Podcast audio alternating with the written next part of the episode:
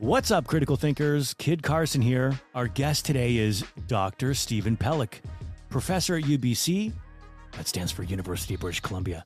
He, in fact, was uh, one of the first guests on my podcast way back on episode 16, talking about vaccinating your children. This guy's been speaking out for a long, long time. Really cool guy, super smart dude. In fact, he's been able to get away with speaking out because he's got tenure. T- tenure? I think it's pronounced tenure, I think. Anyways, it means that basically he can't get fired. His status in the world of professorship is that is that a thing? Is so high that he can't be fired. He's reached, I believe, what is called tenure. So this has given him the freedom to speak out and talk about all the things. So he's back on the show today. But first, some sponsor love to Z Stack. It's what I take every day. Z Stack by Dr. Zelenko. Rest in peace. It's what you need as we head into fall. You know, he's the doctor that helped world leaders all over the planet get well when they got COVID. So check it out for yourself. Z Stack by Dr. Zelenko. And you can find the link in the menu of my app, in my Instagram bio, or zstack.ca slash kid. Thanks for being curious with me today. Let's jump right into it. Our chat with Dr. Steven Pelech. Hi, kid. There he is, the good doctor. yeah, right. good to see you, man. Likewise. Yeah. Thanks for the opportunity to um, actually catch up with you. Uh, what's happened over the last few months since we last talked? Yeah. Well, someone mentioned to me you would be speaking at a rally, I think, coming up. And they mentioned you'd be speaking and that you'd be sharing some of your new findings. And I thought, oh my God. I thought, of course I should check in with you and see see what's been going on. You were one of the first uh, one of my first interviews. I mean, oh dude, the the um the people that just felt validated from all the suspicions that they had and then having a reputable guy like you coming out and saying, "No, this is like what's going on." So, anyways, thanks again for for that interview. It was amazing. Yeah, um, I appreciate the opportunity, and and actually, there are so many of us scientists that actually feel the same way, looking at the scientific data. And I've been very fortunate, being the co-chair of the Scientific and Medical Advisory Committee of the Canadian COVID Care Alliance. We have about 35 research scientists and medical doctors that are on that committee. And we meet weekly and we communicate by emails daily. And we're really looking at the scientific literature and, and public health data and other data and really using critical analysis to figure mm. out what's actually going on. Yeah, so I can talk about that. That'd be great. I'm not sure if I told you this. Just like a week or two before I was fired, my boss had taken me out for a beer Mm-hmm. And he said to me, So, and this is when I was being pretty outspoken on the radio station and on my social media. Mm-hmm. And he said, So, like, between us, what's the deal? Do you just not believe in science? yes. yeah, well, it seems like and public I, health officials aren't believing it either. so, right. And I, yeah. and I always wondered what the, what the right response was. And I didn't have the right words. I was so shocked that he said this to me. But now, um, now some time has passed, and I think, okay, the right response is, well, yeah, I do believe in science. That's why I listen to scientists instead of getting my scientific data from politicians. Right. Now that's my line. I, I wish I could go back in time and have that one like locked and loaded. well, there's plenty of us that can back you up. A lot of my audience, they're familiar with you. Obviously, you're you're outspoken. You are uh, a hero in in the circles of you know, trying to get the truth out there. And many of many of us heard your first appearance on this podcast. But for someone who's stumbling across this somewhere online and is not familiar with you, can you give us just a quick background sure. of who you are? Well, I'm a professor, a full professor, actually in the Department of Medicine at the University of British Columbia, where I've been on faculty for 34 years. And I'm, I'm a very active research scientist. I've published about 250 scientific papers in peer reviewed journals. I'm also the founder of Kinexus Bioinformatics Corporation, which is my second biotech company. But this company has been in existence for 22 years, and we've done research for about 2,000 labs in 34 countries around the world, both academic and industrial. And I'm also, as I mentioned earlier, co-chair of the Scientific and Medical Advisory Committee of the Canadian COVID Care Alliance. And in the in the con capacity uh, with Kinexus Bioinformatics Corporation, I've actually led a clinical trial in which we've tested pretty close to around 3,800 people now, whether or not they have antibodies against the SARS CoV 2 virus. And that includes people that have both had natural immunity as well as uh, vaccinated. And so now we're in a position to be able to compare how good and robust is the natural immunity and lasting versus what we see with the vaccines. And and really the natural immunity has it hands down. So we can, we can talk about that. It's funny now that the CDC is coming out with all these new regulations that oh it doesn't matter now. I mean, after everything that's that's come to pass over the last couple of years, when you read something like that, like what's your reaction? Well, like, I, I think it's good that they're coming around to recognizing what the data is actually telling them. So, you know, just to recap, I mean, basically they're saying that that people that are vaccinated or unvaccinated should be treated the same. That you don't need to do the social distancing anymore. Uh, the quarantining is not necessary if you in contact with a person who's had COVID. You don't have to go into quarantine yourself and so they're they're really pushing that that really people in fact and also mask wearing. You, unless it's in a, a, zone of really high transmission they don't recommend mask wearing anymore. So the question is well why is this all happening now? And uh, one explanation is that they do have elections coming up for senate and i think they're trying to reduce the amount of restrictions and anxiety amongst the population when it comes time to vote. So I think that's the timing of this. Now it's come out, the documents have shown that a lot of these idea, this idea of masking on airplanes or the, the restrictions yeah. of going to restaurants with the with the QR codes was politically motivated. That there was no science saying that that helps. Absolutely, yeah, that was demonstrated in court under cross examination, where they asked officials that were actually from Canada Public Health, and they never recommended these measures. These are actually completely politically motivated. And how does that make you feel? Well, you know, you see so much of this abuse going on for the last couple of years. It's it doesn't surprise me. Um, I'm disappointed that there.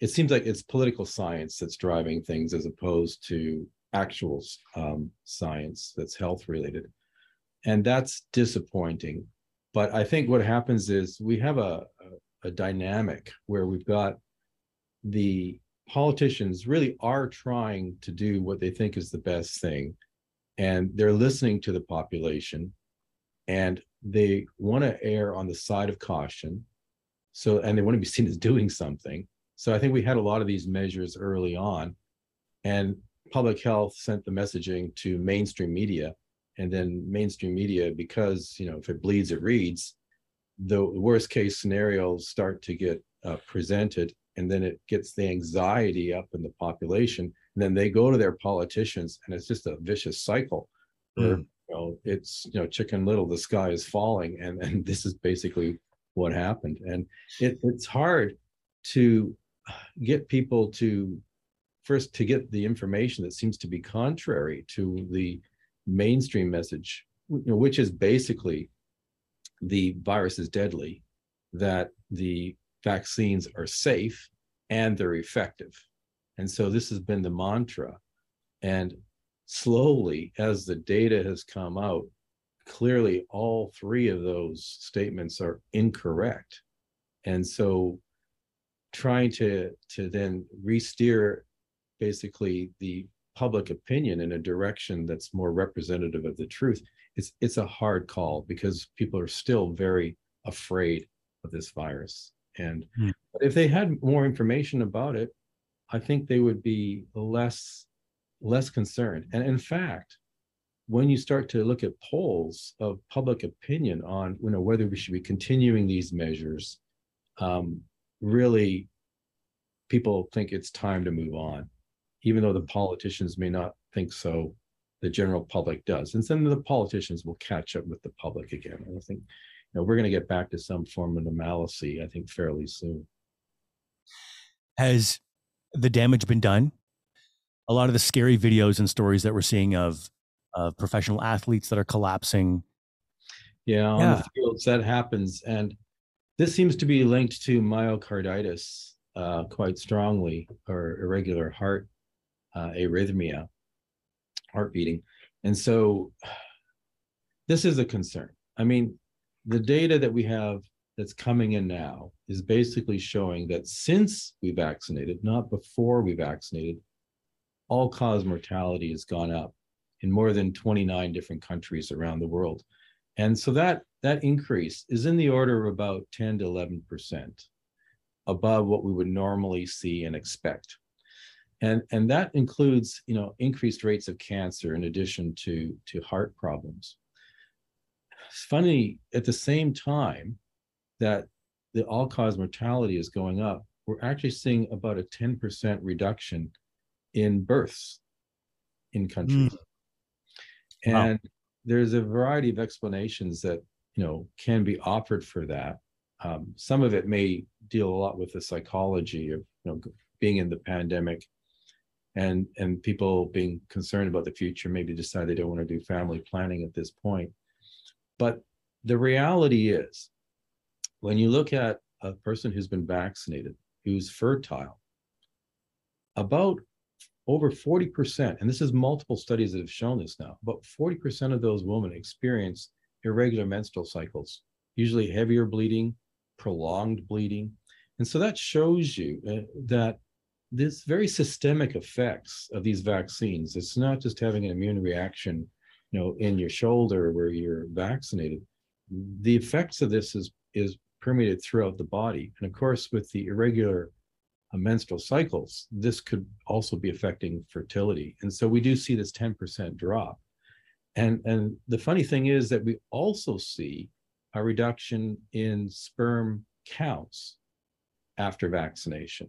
So mm. maybe some of the factors that are contributing. And there it's quite controversial. You know, is there an effect of vaccination on on pregnant women when they're vaccinated? And the studies that come in, they're varied in terms of what the message seems to be. There was a study, for example, that was done just recently, uh, involved the BC Women's and Children's Hospital, but it was really across Canada. And they looked at over 5,000 women who had been vaccinated that were pregnant.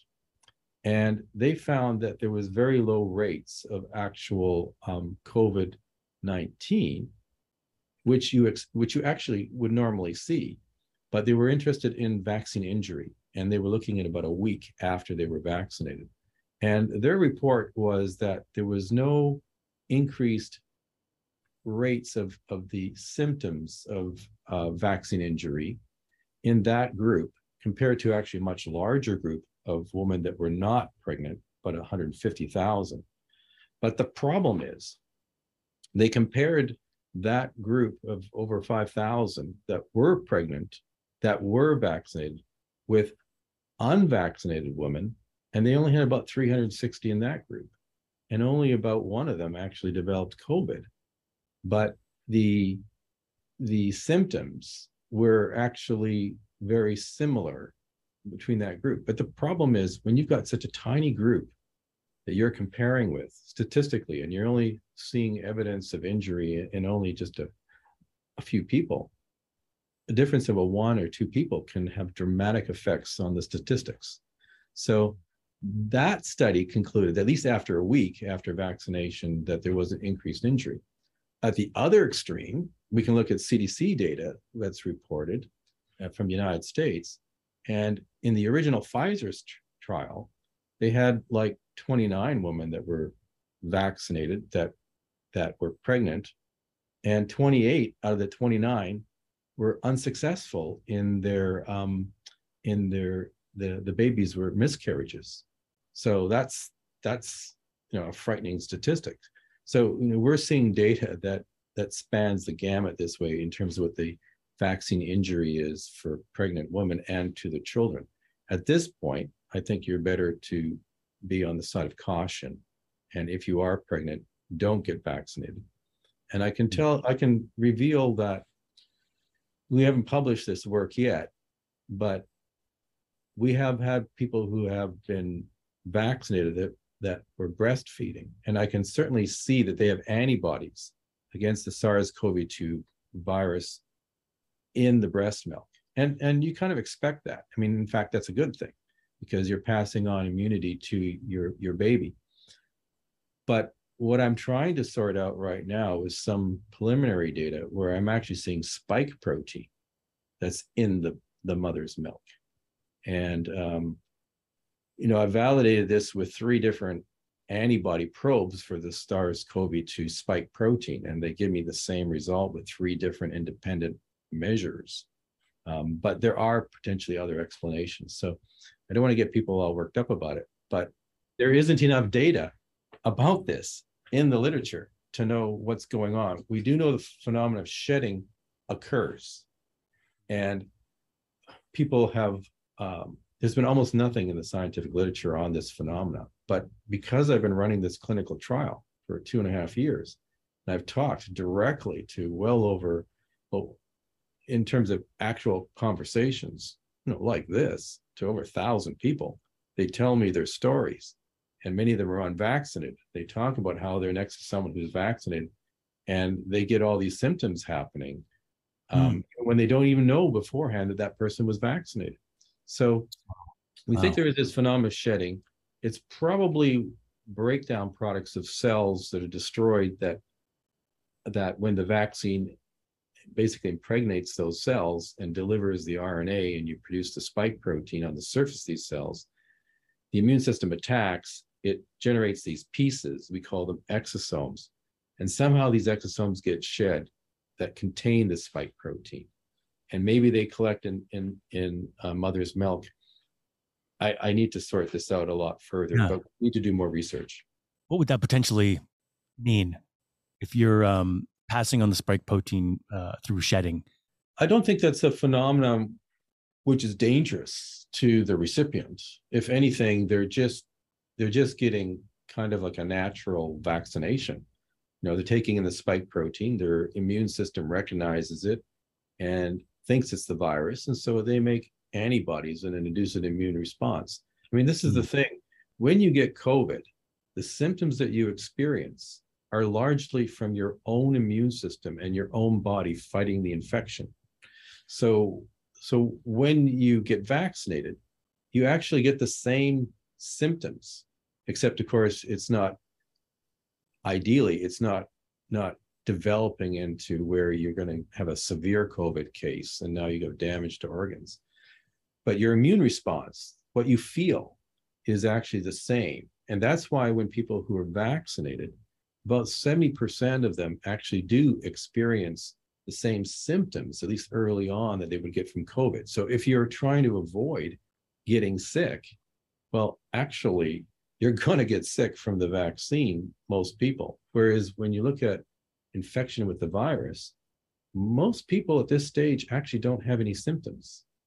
They're mm. asymptomatic, but they still get the benefit of that exposure and natural boosting of their immune system. So when you have the virus very prevalent as it was, especially during the waves, uh, especially like you know at the end of last year and the beginning of this year, over 40% of Canadians, it's been documented by Canadian Blood Services and, and the Canadian Immunity Task Force has published this, that over 40% of Canadians have had Omicron. So they have antibodies against this particular variant that will protect them in the future from future variants, which these variants will have evolved out of the Omicron variant. So, in fact, they've been naturally boosted and don't really require uh, any kind of vaccine boosting. Going back to the uh, the breastfeeding, the spike protein being passed through the breast milk to the baby, if that's happening, is that a concern? No, because um, I think this. Well, the spike protein is pathogenic, but you have to remember where are these antibodies going when the baby is sucking the breast milk, and it's going into the gut of the baby. So those kind of antibodies that come in, they will provide some protection in the the upper um, the mouth and the throat and maybe a little bit into the lungs if it spills in there um, and then into the in the the gut system and in the gut you have digestive enzymes. They break spike protein down. It's not that easily penetrating through into your bloodstream of the baby, for example. So, mm. but it will trigger an immune response.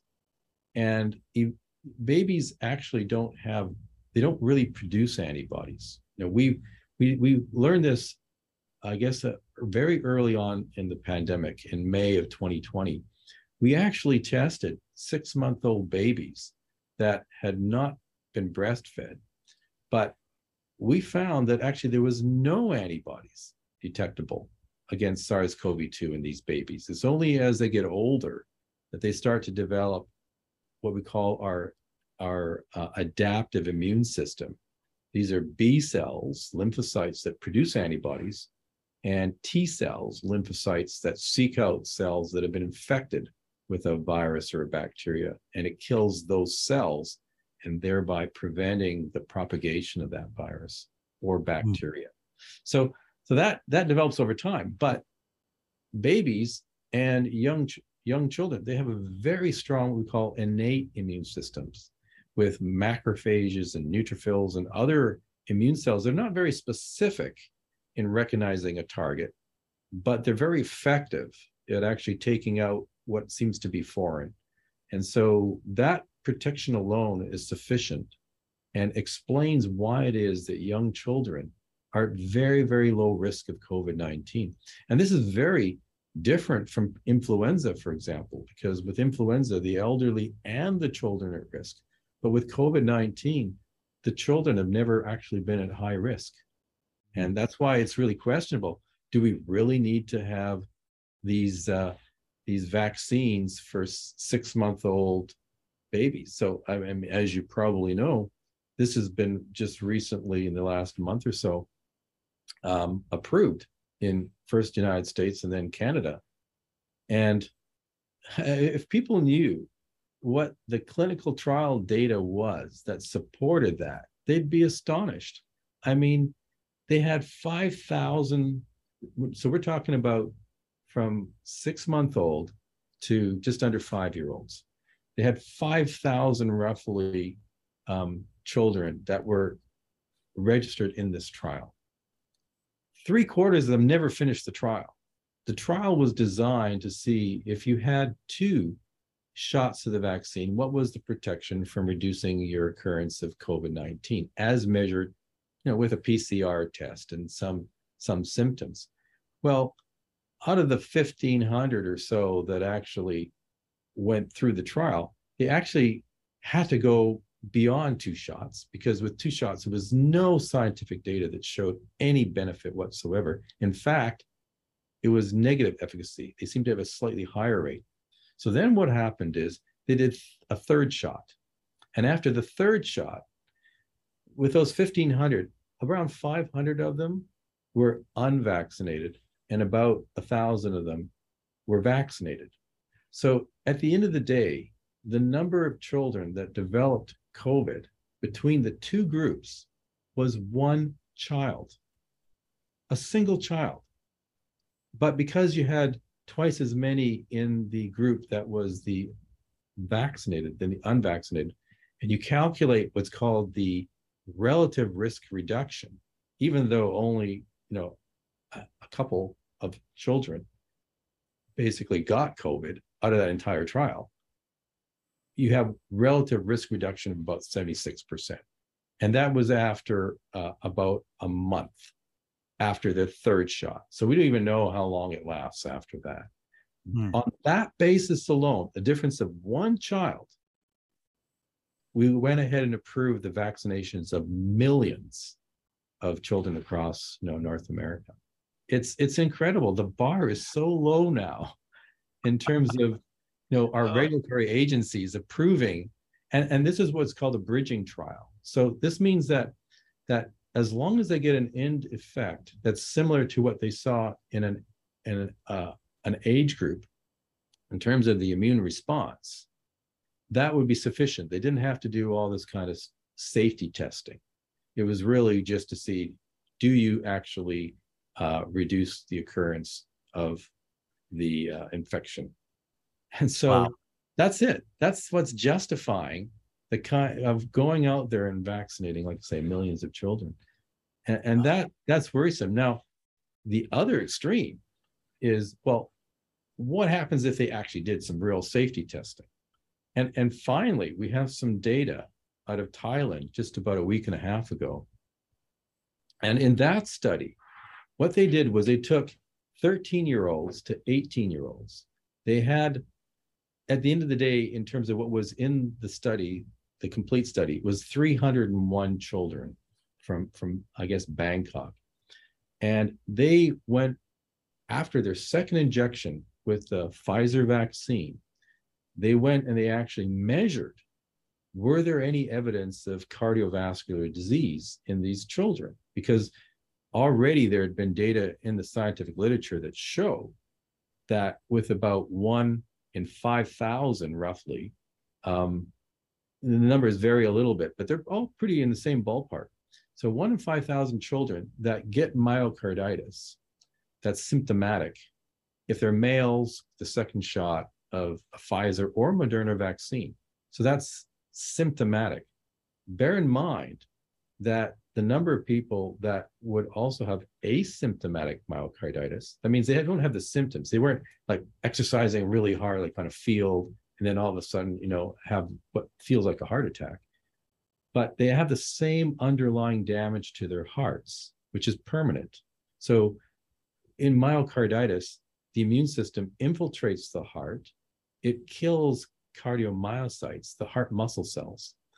And then that's replaced by scar tissue, which is is, is non-elastic, uh, sorry, is non-contractile. So the, the the pumping of the heart has to be done by the surviving muscle cells. So they get bigger to compensate. The heart gets bigger. So you can actually see this by MRI measurements, this magnetic resonance imaging.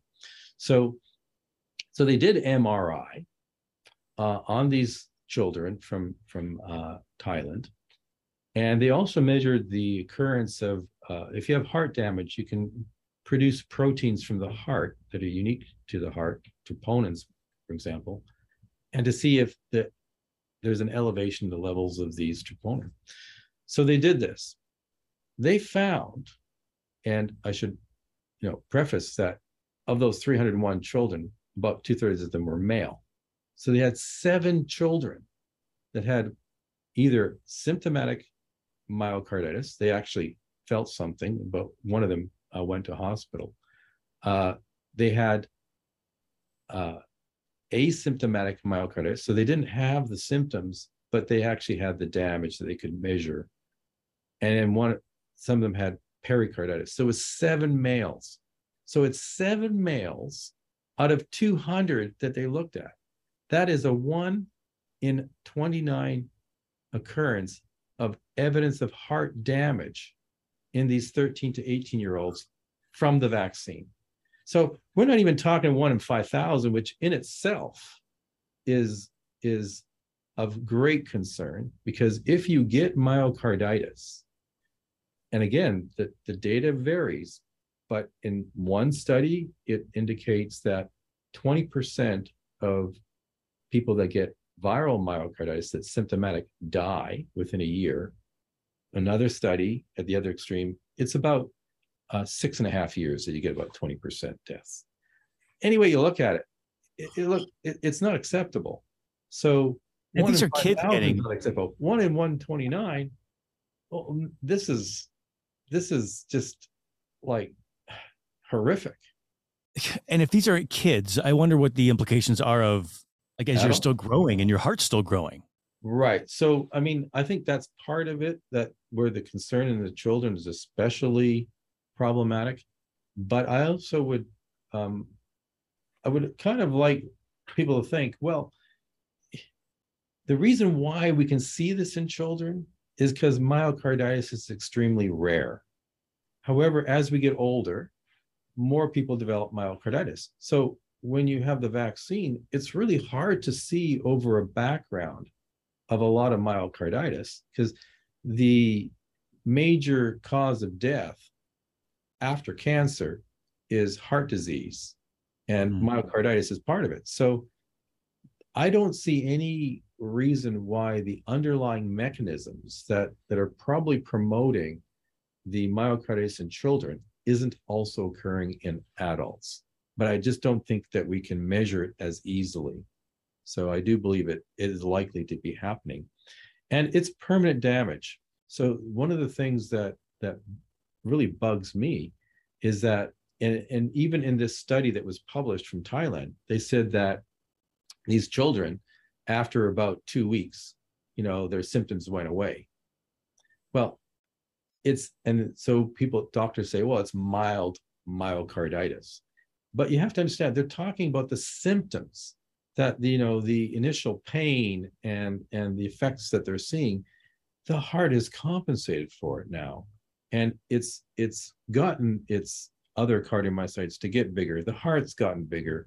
And so it's trying to reestablish itself. However mm-hmm. when you have a larger heart and you ex- you're exerting yourself, you're actually um, your blood pressure goes up really high, and during that that time you have you're more prone to have breakage of platelets, and and this can actually seed arteriosclerosis, which is the clogging of the arteries, which then you know basically leads you down a one way path for for cardiovascular disease that eventually will be lethal. It'll slice the years off your life. So when you're starting children early on in this process, then you can expect that their life expectancy will be shorter and they will have complications. And if you're a professional athlete, I can understand now why, because you're really pushing your body.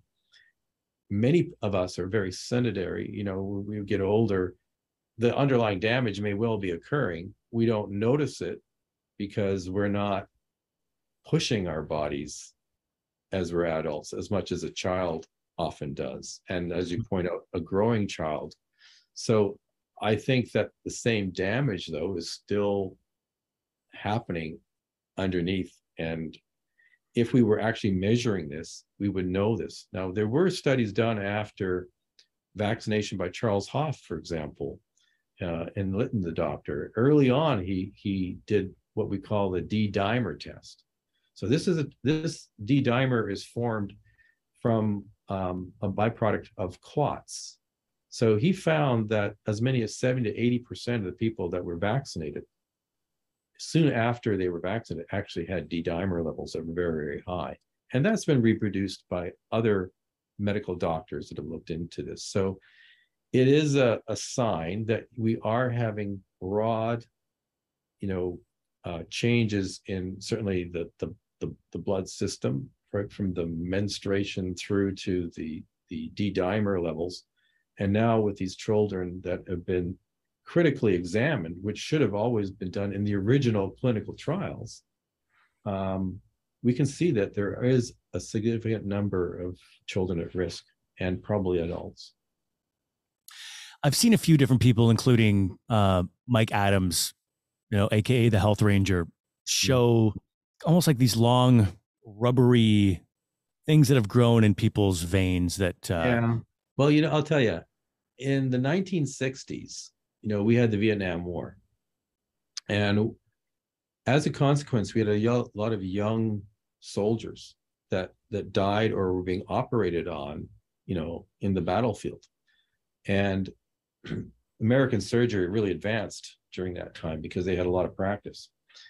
And one of the astounding things that they found was that when they looked at these 18 year olds, even, they actually had arteriosclerosis. Now, a plaque actually is kind of like a whitish, um, jelly like material that is what actually clogs your arteries.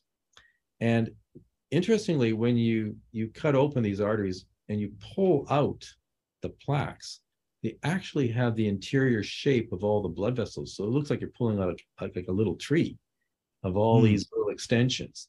And so mm. it's not hard for some of these to break off and seem like they're little worms or something like that. And so when you have a person who's died, and this is where, in fact, where this information is coming from, is from very few autopsies. Part of the problem is that when a person dies from COVID, they don't do autopsies. And people are nervous that, well, this body is, you know, riddled with the virus, and the they don't want to do this kind of analysis. Um, so the reports that come out is an individual usually, not a number of people.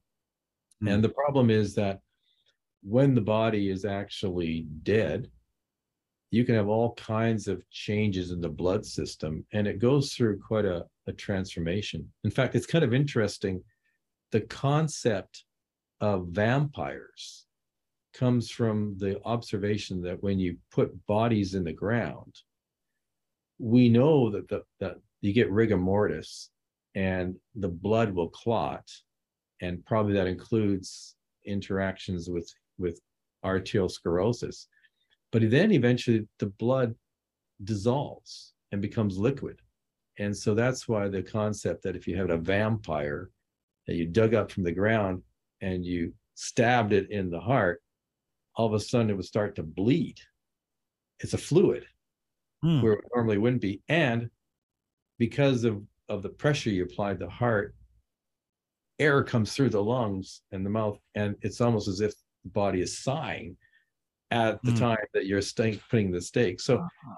you know when you have a body that's that's dead there's all kinds of things that are going on in that body and so i wouldn't get too worked up by the observation of um, what appear to be abnormalities they may very well just be parts of plaque well i never thought I'd have uh, Dr. Pelech talking about vampires.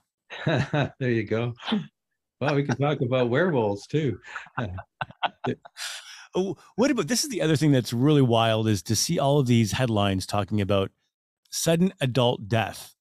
Yes, the major cause of death in Alberta now. Yeah, I wonder what it could yeah. be.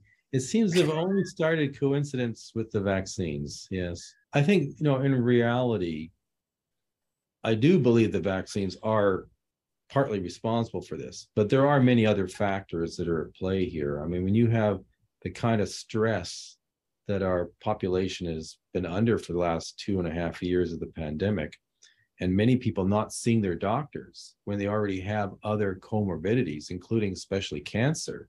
So these things get more developed and are not not really treated as as early on as they should be all these factors will contribute towards all cause mortality.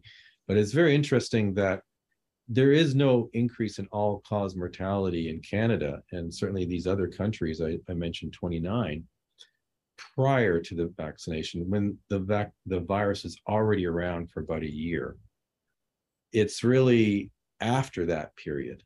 And of course, the virus itself has evolved to be more mild. So, for example, the Omicron B1 version that came out, you know, just by the end of last year, is about four to five times more deadly than the the uh, Delta version. So you have a virus that's actually causing less deaths. And when we look at the all-cause mortality, we can see it actually is not due to COVID-19 itself. It's actually a very minor part of that that increase in deaths. So it really does seem that well, what's the other big difference? And and that is the vaccines itself, which we have in the VAERS system. This is the vaccine uh, um, injury reporting system that the United States has. It's been set up for about 30 years.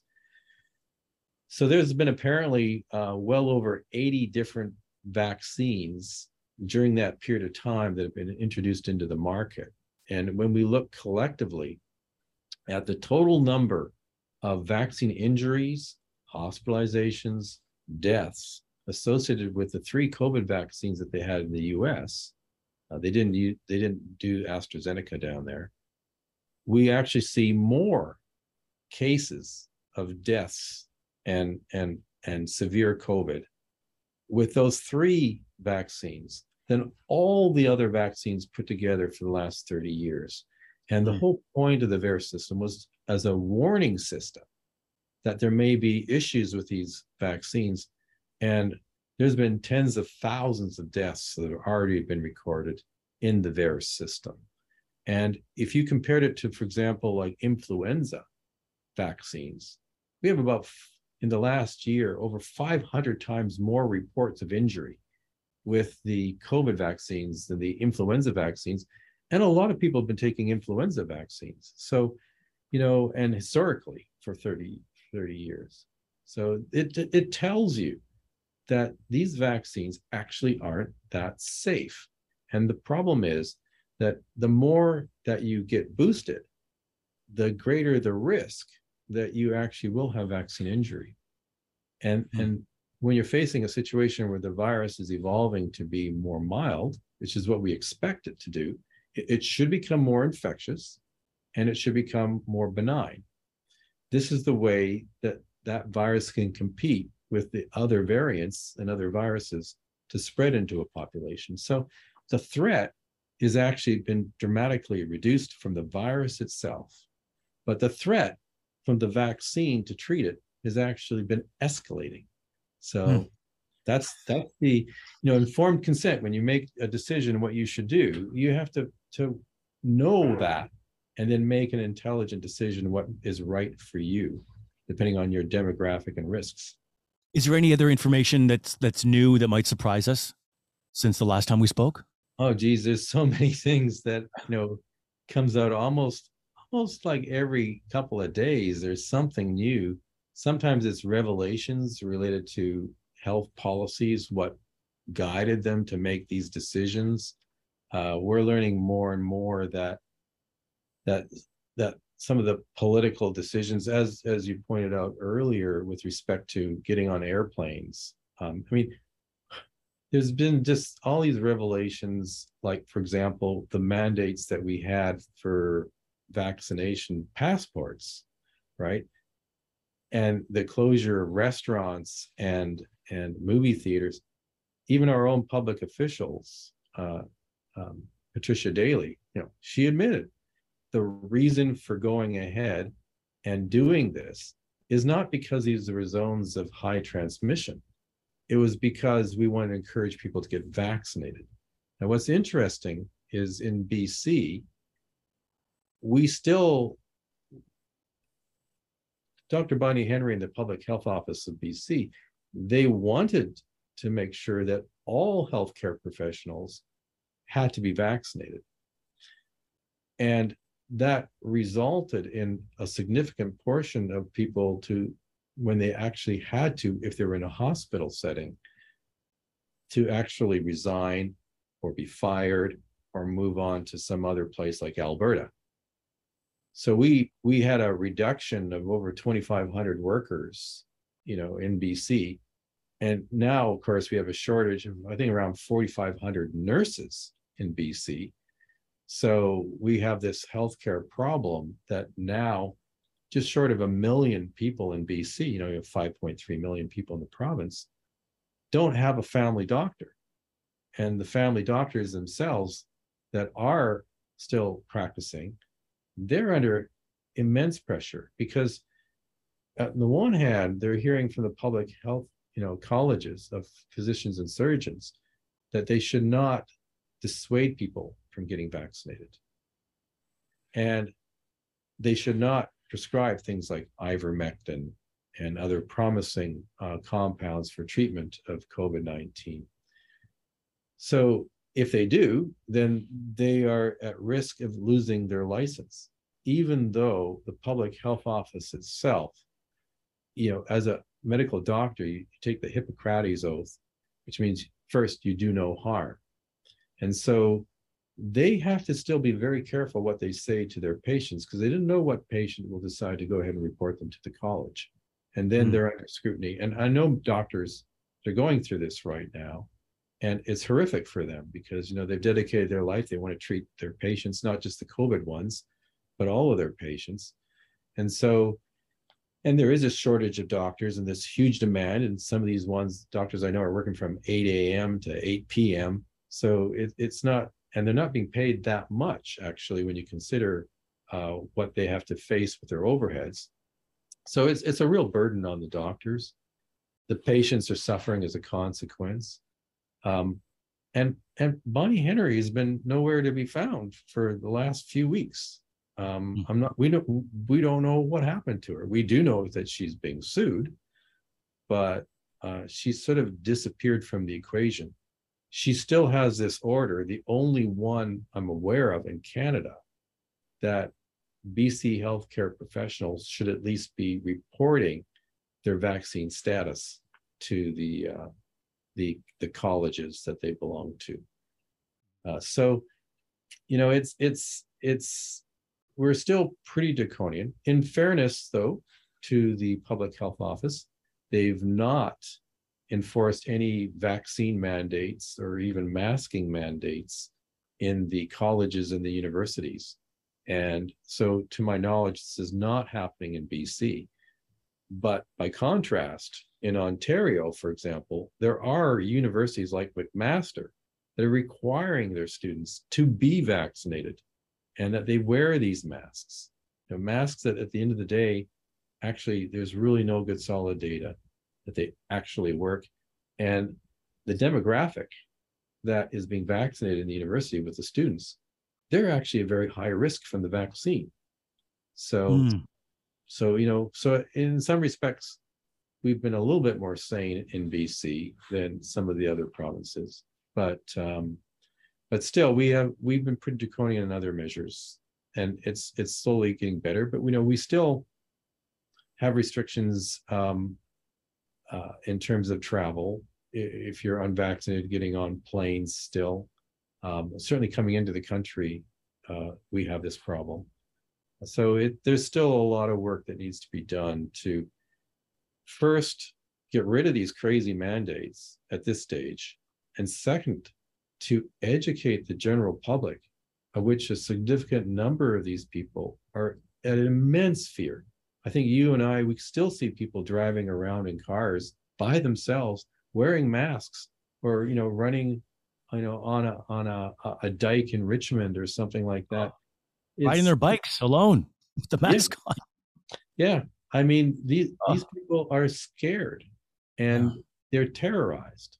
And the only way that we can help these people is with more of us just living life normally at this stage. And then they'll have that reassurance that, well, this is, it looks like everything's okay, you know, and then, then, then they can be relieved of the tension and stress that they're under, which itself reduces their immune system and mm. makes it easier for cancer and infectious diseases to take hold. So yeah. we, we have a healing process that we have to go through as a society. I'm glad you brought it back to um, empathy for the people that we see because it's so easy. I'm guilty of it too. You're you're driving along and you see the guy who double mask riding his bike on the side, and the first thing you want to think is, "Oh, a moron." But yeah. you're right. It, they're scared, and yeah. we have to remember that. And, and the problem is those that haven't been vaccinated, you know, we're we're in a state where okay you know thank god we didn't get vaccinated because we've learned more now and we made the what we feel is the right decision. And again that decision depends on the individual right? Because if you're have comorbidities you're very obese uh, you're very elderly you may be able to make a case that the the risk of the vac of the covid-19 for severe illness and death may outweigh the risk associated with the vaccine but I would say for people under 65, that equation is definitely on the side that the vaccines are more dangerous now than the mm. virus. Yeah. So so these people, what do you do when all these reports of you've been strongly encouraging vaccination and then you see loved ones and you know family and friends colleagues that turn out to actually have harm from the vaccine. Um, you, you, you, I would imagine that that segment of the population will be actually very upset that they've been been misled, basically, about what the risks were. And the the the the, the thing that is most discouraging is that we still have the public health officials pushing these vaccines on children and on people, saying still even today that you know the virus is deadly, that the um, vaccines are efficacious, and that they're safe. I mean, you know, there was one study done, for example, in um, New York State, They had over 900,000 children. And they followed and found that basically uh, most of them already had natural immunity to begin with. But when they actually looked at the efficacy of the vaccine, this is against Omicron, um, that actually it was it was it was barely like 17%. So there was really no efficacy of the vaccine at all. And in fact, when they follow these people out, like about three or four months later, they had negative efficacy. So, so in fact, all the data that we're seeing now is showing that the more you're boosted, firstly, when you're first boosted, you're at a slightly higher risk of getting COVID. And again, we think that's due to what we call antibody dependent enhancement. You get a period of protection, maybe three to four months, if you're lucky. And then you're actually at greater risk of getting COVID 19. And, and so when you go to the hospitals now, BC, anywhere in North America, probably Europe, 90% of the people that are in hospital, that are in IC units, that are dying, are triple vaccinated or double vaccinated, and more triple than double vaccinated. That's the actual epidemiology data. So, oh. so, so you have to, you know, ask yourself, well, do these vaccines even work? And the problem is it's hard to answer that question now because when we have our clinical study, and now not just us, but you know, uh, ICOR Blood Services in Alberta tested people in La Crete, um, Alberta, northern northern um, western part of Alberta, and they found that 89% of the people that were unvaccinated had antibodies against SARS-CoV-2. So natural immunity from our studies, as well as many other studies, over 90% of the population has natural immunity. So if you have this high degree of natural immunity, how can you tell that the vaccines are actually working when most of your population already has natural immunity in the first mm. place?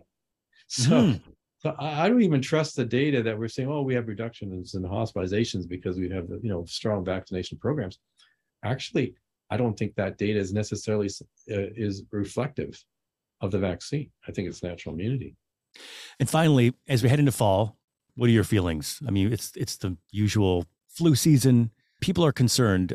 Well, I am concerned that that if the epidemiology data is showing that with increased vaccination, that you then have, after that temporary protection, you're more prone to getting infected again. Then, and we have a very strong push right now for these vaccines. Then I'm I'm concerned we'll have a situation a bit like Omicron, you know, last year, where at the end of the year it really took off and a lot of people got sick. Hmm. So it may well be that we're reducing people's immune systems against Omicron. But Omicron is evolving to become even more benign, and a lot of people have had it. So I'm thinking that that natural immunity may, in fact, protect a lot of people, and we won't see a peak like we did last year with Omicron or some variant of Omicron, you know, Omicron, you know, um, B8 or 9 or something like that. So, so I think I'm optimistic in that sense. Um, I think it's really are we going to see another virus pop up like you know, the monkeypox? You know that that one, the gay community in particular has been affected by this, and is a sexually transmitted disease. Basically, uh, it is possible to get it if you're around someone who actually has, you know, the pustules that are are are, are open, but you know, it's very visible and mm. people that have it know it and you know most people are very responsible they're not going to while they're sick you know go out and spread it so i don't think that we are anywhere near the kind of concerns that we've had with omicron which is kind of invisible to most people that mm. even a what appears to be a symptomatic person asymptomatic has no symptoms in in, in theory it can be spread you know, arguments have been made that just before you actually get physically sick, you may still have a viral load that's high enough to transmit. But I think with most people now with natural immunity, that viral load is very low. So I don't think people are that transmissible um, as they have been in the past, even though the virus is a little bit more infectious. Um, so I'm kind of optimistic actually going into the fall, but I am concerned about the vaccine injury and the damage that occurs that may be permanent, like the myocarditis. Neurological disorders, about 14% of um, vaccine injuries seem to involve the nervous system. The vaccine can cross the blood brain barrier, that's clear. We do know that people can produce spike protein for now, not just um, days and weeks, but even months. Even the RNA itself, from which you make the protein, that's still detectable more than two weeks after it's been injected into a person. And we've now learned that that RNA that's injected can be converted back to the DNA. So normally the genes that are in your chromosomes that has the information to make all the proteins, the 20,300 so proteins you have, that's in the nucleus of your cells.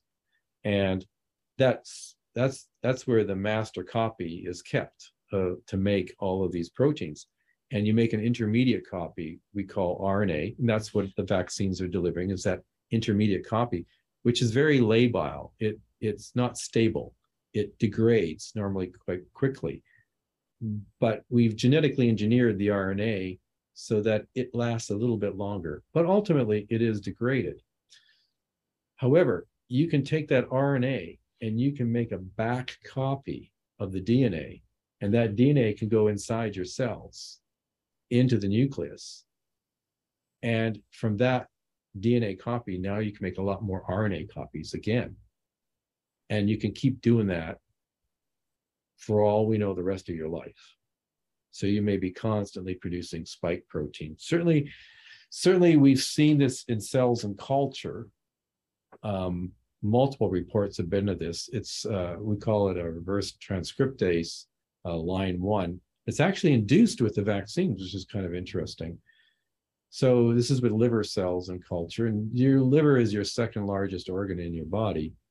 Um, so we do know that it is possible and that it does happen. And contrary to what we first thought, that you know, oh, this is safe because the RNA is degraded and it, you're not changing the composition of your your genome.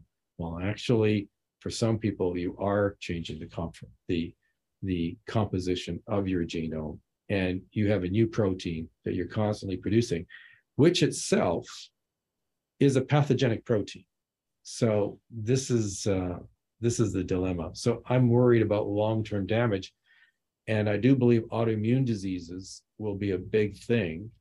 It takes years before this is really obvious, but this is a high risk, and we just don't know yet just the extent of it. So mm. that is a concern to me.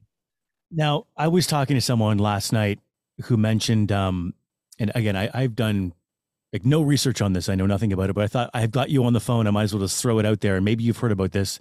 Something called the the Marburg. A Marburg virus. Yeah, it's a more pathogenic uh, virus of of concern. Um, but this person was saying this is going to be the next big thing. Well, it's because it's one of these viruses that have been extensively looked at because it is pathogenic yeah, people have to understand viruses are everywhere. Um, you can estimate, I have at least by looking at the literature and looking at studies in bats and humans and how many viruses that we are aware of. Certainly, there's there's been more than eight nine thousand different viruses that have been documented. Okay, that are in the environment but the actual number of viruses that we think exists is in the hundreds of thousands. And mm-hmm. of those, for humans, barely uh, a hundred of them are actually very pathogenic in humans. They will infect us. They'll be benign, or that is, you know, they'll slowly replicate, uh, but they don't kill our cells. It doesn't evoke a strong immune response, and we're okay. But the reason why most of these viruses don't affect us is because in order for those viruses to get into our cells, it's one thing getting into the body, and, and, and that's not such a big deal. It's when they get into our cells so that those viruses can replicate and make more copies and spread. That's the problem. But to get inside our cells, they have to bind to receptors that they happen by chance to have a structure on the virus. that can latch on to that host cell receptor to allow it to get a foothold to get inside the cell. So in the hmm. case mm. of SARS-CoV-2, it's the ACE2 protein, a protein that's very important in control of blood pressure. And so we happen to have this protein. The coronavirus, many of them have a, that spike protein, which has evolved over really um, thousands, maybe tens of thousands of years maybe even more, to recognize that. And that allows that particular variant to then propagate in humans. And sometimes you get that switch from an animal where it, it has those kind of receptors that the virus can get into. And then you get mutations that allow it to now skip and, and be able to infect now a whole new kind of host. And sometimes it can be pathogenic in that host, and sometimes it may may not be pathogenic. You know, that it can propagate without causing disease. So this is what what we see. So it's very difficult. The the host and the virus have to co-evolve together to make the host vulnerable or susceptible to infection by that virus. So while we're just flooded with viruses around us, very, very few of them evolved to actually be able to take advantage of us because it's not only getting inside the cell, it's actually taking and control of the cellular machinery that it needs to be able to replicate as well. And mm-hmm. that's very difficult. So that's why this is very uncommon. And if you have a very lethal, like Marburg virus, a very, you know, when you're infected, you get sick and you can die very easily. It doesn't spread very well. This is why we don't have like, you know, pandemics of Ebola, for example because it's so deadly people get quarantined right away they can show the symptoms and so these are these are not really they don't really cause pandemics it's very mm, okay. i always feel like i'm getting smarter when i talk to you that's good. And next time we'll talk about werewolves. But um this has been great. You're the best. Thanks for giving us your time today. And um again if there's any other interesting things that come up love to have you back and talk about those things too. Well, yeah, well, there's a lot of things happening. You know, everything from Yuval Harari and, and World Economic Fund and how we're all going to become like cyborgs, through to um, I would say the the whole issue with the um, the woke culture and the university and uh, dealing with many of those issues. There's a lot of stuff we can talk about that is just crazy times. I would love to talk about that stuff with you. Sure. I didn't sure. know. I didn't know if you'd want to go there. So. Oh yeah, well, you know, as a as a university senator at UBC, uh, we deal with a lot of this, and uh, just recently we revoked the um, honorary degree of Bishop O'Grady at UBC, and there's a whole story there that um, you know we can talk about at length in another interview as soon as we hang up on this, I'm going to send you a link invite to book it. okay, sure. sure. I'm all fired up already. This has yeah. been great. Thank you, Doctor. You're the greatest. And uh, we'll, we'll talk to you soon. Okay. Bye bye, Thanks, kid. Thank you so much for spending time with me today. If you have a question or comment about this episode, leave it inside the app. Go to the App Store, Kid Carson, or contact me through kidcarson.com.